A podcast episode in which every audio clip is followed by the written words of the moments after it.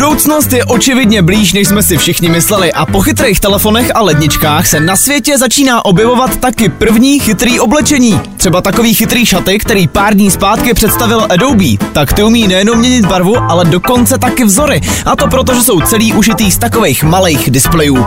Je teda pravda, že potkat v tom člověka na ulici, tak spíš asi přemýšlíte, kde přesně nastala v Matrixu chyba. Ale ještě trochu víc by mě zajímalo, jak se třeba takový šaty perou.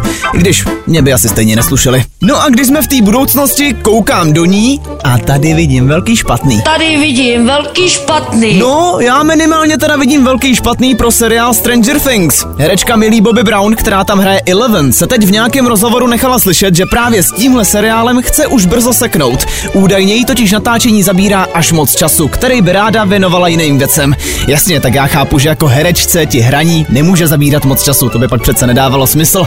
No nicméně znamená to, že Eleven si ještě párkrát dramaticky zařve v pátý řadě a pak už asi nic.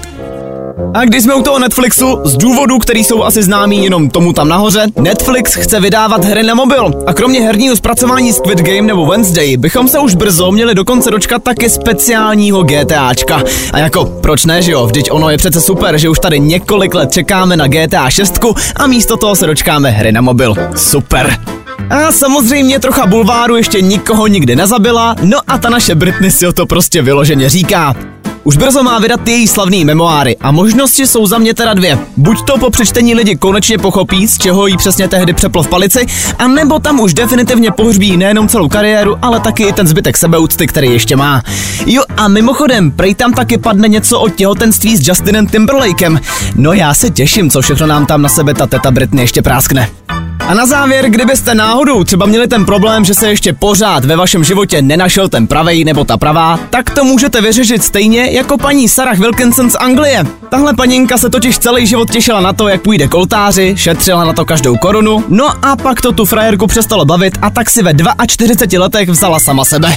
Z jedné strany je to chytrý, člověk aspoň ví, do čeho jde, že jo?